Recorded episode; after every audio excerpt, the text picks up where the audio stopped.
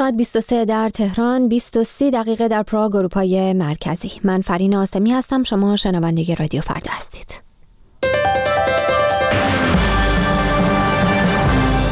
هواپیماهای جنگنده F-16 آمریکا به ترکیه فرستاده شدند. نخست وزیر عراق دستور حذف سمت معاون رئیس جمهوری و معاون نخست وزیر را صادر کرد. و مصر پیشنهاد قطر را برای میانجیگری با اخوان المسلمین رد کرد.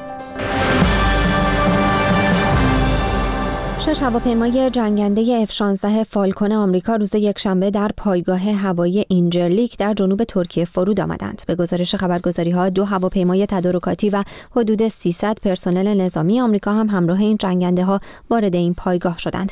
ساعتی پیش از آن نمایندگی آمریکا در ناتو اعلام کرده بود که این جنگنده ها برای کمک به مقابله با گروه خلافت اسلامی یا داعش به ترکیه فرستاده می شوند. ترکیه چند هفته پیش به ارتش آمریکا اجازه داد از این پایگاه برای حمله به مواضع داعش در سوریه استفاده کند. حیدر العبادی نخست وزیر عراق دستور لغو سمت‌های معاونت ریاست جمهوری و نخست وزیری را برای کاهش هزینه های دولت و مبارزه با فساد اقتصادی صادر کرد. به گزارش خبرگزاری ها این تغییرات بعد از هفته های اعتراض در بغداد و شهرهای جنوبی عراق برای عملکرد بهتر دولت اعلام شده است. به نوشته رویترز منتقدان بر این باورند که پست های دولتی در عراق که بر اساس حزب و قومیت تقسیم می شود باعث روی کار آمدن افرادی بدون صلاحیت و بروز فساد مالی در کشور می شود. وزارت خارجه مصر می‌گوید پیشنهاد قطر را برای میانجیگری با اخوان المسلمین نمیپذیرند. احمد ابوزید سخنگوی وزارت خارجه مصر به خبرگزاری اسوسییتد پرس گفته دولت مصر اخوان المسلمین را سازمانی تروریستی اعلام کرده و میانجیگری قطر یا هر طرف سومی را در این زمینه نخواهد پذیرفت. خالد العطیه وزیر خارجه قطر هفته پیش به تلویزیون العربیه گفته بود از نظر این کشور اخوان المسلمین سازمانی تروریستی نیست و قطر اختلافها با دولت مصر سیاسی می‌داند و حاضر است برای نزدیک کردن نقطه نظرات دو طرف میانجیگری کند. دو جوان 24 و 25 ساله به جرم تجاوز جنسی صبح یکشنبه در میدان حافظ مشهد در ملع عام به دار آویخته شدند. به گزارش خبرگزاری مهر دادگاه این دو نفر را به جرم رو بودن چهار دختر به 60 سال زندان هم محکوم کرده بود. نماینده شبستر در مجلس شورای اسلامی می‌گوید قرار است آبرسانی به دریاچه ارومیه از طریق گرجستان و ارمنستان انجام شود. علی علیلو به خبرگزاری ایرنا گفته که مطالعات این کار انجام شده و آبرسانی به دریاچه ارومیه بر اساس تهاتر و خرید آب از این دو کشور انجام می شود و پیش بینی شده که انتقال آب طی دو سال صورت گیرد. او همچنین گفته حجم آب دریاچه ارومیه از 36 میلیارد متر مکعب اکنون به دو میلیارد متر مکعب رسیده و اگرچه دولت حسن روحانی در مورد پیشگیری از پسروی این دریاچه موفق بوده اما اگر از عقب نشینی آن جلوگیری نشود آینده پنج استان را دچار تهدید جدی خواهد کرد. مراسم هفتادمین سال انداختن بمب اتمی آمریکا به شهر ناگازاکی در ژاپن روز یکشنبه در سراسر این کشور برگزار شد. گفته می شود بیش از 74 هزار نفر در بمباران اتمی ناگازاکی جان خود را از دست دادند. آمریکا سه روز پیش از آن برای مجبور کردن ژاپن به تسلیم در جنگ جهانی دوم بمب اتمی را به شهر هیروشیما انداخته بود. در مراکز در مراسم روز یکشنبه نخست وزیر ژاپن تاج گلی را نثار بنای یادبود قربانیان کرد. نمایندگان 75 پنج کشور از جمله سفیر آمریکا در ژاپن در این مراسم شرکت داشتند و مردم ژاپن هم با یک دقیقه سکوت در سراسر این کشور قربانیان را به یاد آوردند. مهدی هاشمی فرزند اکبر هاشمی رفسنجانی برای گذراندن دوره حبس خود به زندان اوین رفت. به گزارش خبرگزاری ایلنا مهدی هاشمی روز یک شنبه بعد از خواندن متنی که در آن حکم دادگاه را همراه با اغراض سیاسی خواند و آن را عادلانه و قانونی ندانست خود را به اوین معرفی کرد. فرزند رئیس مجمع تشخیص مصلحت نظام در خرداد ماه 94 به جرمهای اختلاس ارتشا و موارد امنیتی به ده سال زندان محکوم شد. او پیش از ورود به زندان اوین گفت چند بار درخواست برگزاری علنی دادگاه و پخش کامل جلسه ها را از صدا و سیمای جمهوری اسلامی ایران کرده بود و اکنون هم خواهان پخش فیلم های آن از صدا و سیماست. خلاصه ای از خبرها رو شنیدید. همیشه می‌تونید خبرها و گزارش های بیشتر رو در وبسایت رادیو فردا با آدرس رادیوفردا.com بخونید. در اینجا نوبت می‌رسه به برنامه دات از مهدی احمدی. از شما دعوت می‌کنم که این برنامه را بشنوید. همچنان با رادیو فردا بمانید. Www.persianbms.com دریچه رادیویی به دنیای مجازی. سلام من مهدی احمدی با برنامه دیگری از سری داتکام با شما هستم گشت و گذاری رادیویی در دنیای اینترنت و فناوری های جدید.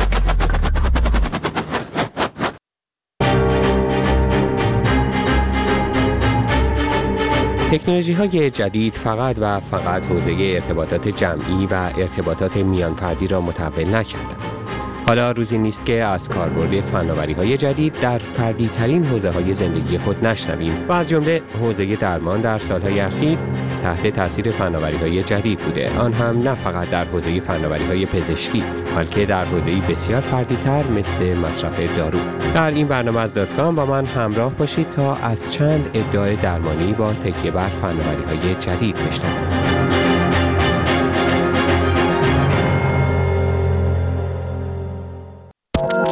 تکنولوژی های امروز. حتما در این سالها در مورد چاپگرهای سبودی شنیده اید چاپگرهایی که به شما امکان میدن یک قطعه خاص از یک چرخدنده گرفته تا اشیاء تزئینی یا کاربردی خیلی بزرگتر رو طراحی کنید و خلق اونها رو به چاپگرهایی بسپارید که به جای رنگ مواد اولیه مختلف به اونها تزریق شده. حالا اما این چاپگرها نقش تازه‌ای در روند درمان بر عهده گرفتند و قراره که دست به کار تولید قرص بشن. اونطور که NPR گزارش کرده برای نخستین بار سازمان غذا و داروی آمریکا مجوز تولید قرص هایی را صادر کرده که با این چاپگرهای سبودی تولید میشن و به کار درمان سر میان. انتظار میره این قرص ها در سه ماه نخست سال آینده میلادی یعنی زمستان امسال در دسترس بیماران باشه. شرکت تولید کننده این قرص ها اعلام کرده که کیفیت چاپ سبودی اشیا این امکان رو میده که در تولید قرص ها مواد تشکیل دهنده به دقت و لایه لایه بر روی هم قرار بگیرند و هضم و جذب این قرص ها به سادگی بیشتری صورت بگیره. یک ویژگی دیگه تولید قرص با تکیه بر چاپ سبودی هم اینه که میشه میزان بیشتری از دارو رو در یک قرص واحد در نظر گرفت. به این ترتیب شما برای مصرف هزار میلی گرم از یک دارو به جای استفاده از دو قرص 500 میلی گرمی می‌تونید یک قرص هزار میلی گرمی داشته باشید. شنونده برنامه دات کام هستید.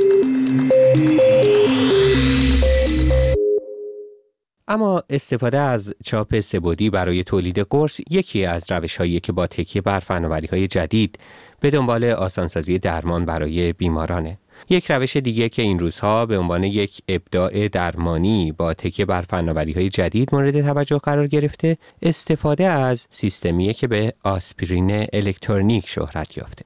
برای اونها که گرفتار میگرن یا سردردهای شدید هستند شاید این روش که از دیگران بخوان سر صبح قرص به دست اونها را از خواب بیدار کنند تا آسپرین مورد نیاز برای رفع سردرد روزانه رو سر ساعت بخورند چندان کارآمد نباشه.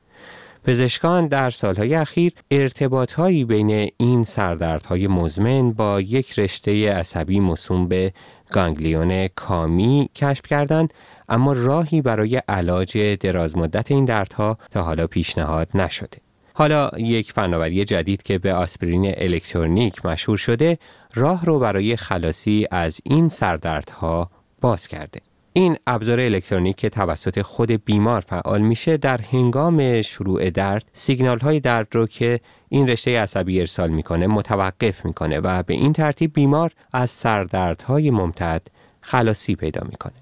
برای استفاده از این دستگاه نوعی ابزارک شبیه به عصب در لسه بالایی بیمار جایی نزدیک به رشته عصبی مرتبط با میگرن نصب و به این رشته عصبی وصل میشه و احساس درد که به سراغ بیمار میاد اون ابزارک دیگه ای رو به گونه خودش میچسبونه. نتیجه این کار هم متوقف شدن ارسال سیگنال های درده. فناوری های فردا.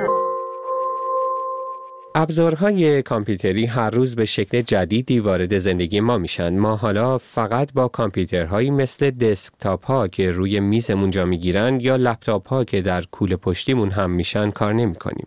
کامپیوترهایی مثل گوشی های هوشمند رو در دست داریم. کامپیوترهایی مثل ساعت ها یا عینک های هوشمند رو به دست میبندیم یا به چشم می‌زنیم و حتی به زودی در آشپزخونه هامون های هوشمند متصل به اینترنت خواهیم داشت. اما فکر می‌کنید کامپیوترهایی هم باشند که برای بلعیده شدن ساخته شده باشند؟ گزارش امپیار حاکیه که هر یک از ما ممکنه به زودی به فراخور کامپیوترهایی رو برای بلعیده شدن در جیب هامون داشته باشیم.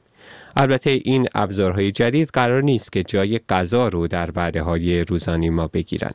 شاید برای شما عجیب باشه اما چنین کامپیوترهایی نه تنها تولید شدن بلکه نمونه هایی از اونها مجوزهای لازم را هم از نهادهای مرتبط با مسئولات غذایی و دارویی دریافت کردند.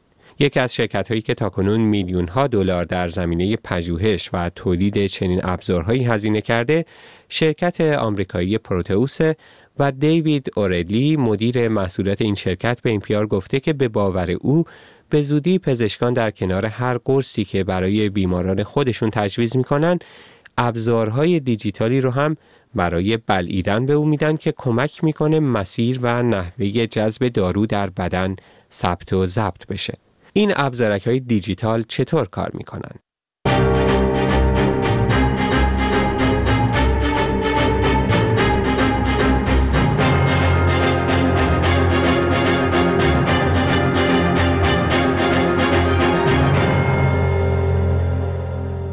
پروتئوس بر روی حوزه‌ای تمرکز کرده که می‌تونه اصر پزشکی دیجیتال رو رقم بزنه و دست به کار تولید ابزارک که پس از بلعیدن کنش و واکنش های بدن شما از جمله فشار خون یا نحوه جذب دارو رو دنبال می‌کنن و اطلاعات به دست اومده توسط اونها به راحتی توسط کامپیوترها یا تلفن‌های همراه قابل ردگیریه.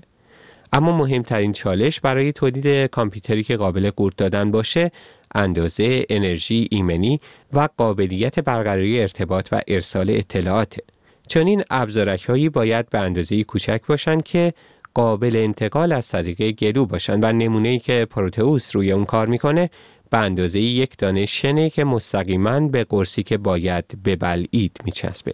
در این حال چنین ابزارک هایی نباید به بدن بیمار آسیب بزنند و از این رو در ساخت اونها از موادی استفاده شده که به طور طبیعی در سبد مصرفی روزانه بدن ما هستند. فلزهایی چون منگنز یا مس یا سیلیکون ها. تامین انرژی برای چنین کامپیوترهای کوچکی هم مسئله است. چرا که شما نمی‌تونید هر روز در سبد تغذیه روزانهتون یک باتری رو ببلید. برای تامین انرژی این ابزارک ها از همون منطقی استفاده شده که در گرفتن الکتریسیته از سیب زمینی یا لیمو کاربرد داره. این ابزارک ها به همون شکل از مایعاتی که در شکم بیمار وجود داره الکتریسیته مورد نیاز خودشون رو تأمین می کنند. اما برای برقراری ارتباط و انتقال اطلاعات هم استفاده از سیستم های کنونی مثل بلوتوس ناممکنه چرا که چنین فناوری هایی نیاز به آنتن هایی خواهند داشت که به افزایش اندازه این ابزارک منجر میشه. پروتئوس برای حل این کار هم از فناوری ارتباطی جدیدی استفاده کرده که volume conduction نام داره و با ارسال پالسای الکتریکی خفیف که در پوست بیمار احساس میشن اطلاعات رو به ابزار پوشیدنی دیگه ای از قبیل دستبند یا ساعت هوشمند منتقل می‌کنه. این کامپیوترهای بلعیدنی در حال حاضر اطلاعات مرتبط با مصرف دارو رو برداشت و منتقل می کنند اما انتظار میره که در آینده قابلیت های دیگه ای از جمله در زمینه کنترل مصرف یا توزیع دارو هم بر دوش این ابزارک های کوچک گذاشته بشه. باید منتظر شد و دید استفاده از چنین ابزارهایی چه موقع همهگیر میشه و با توسعه یک فناوری اینچنینی بشر چه وظایف دیگری رو هم می‌تونه بر دوش کامپیوترها بگذاره. اینجا همه همو می‌بینیم. اینجا دوست آشنا زیاد داریم. از هر رنگ و هر جا و هر عقیده کنار همین. مشغول گپ و گفتگو.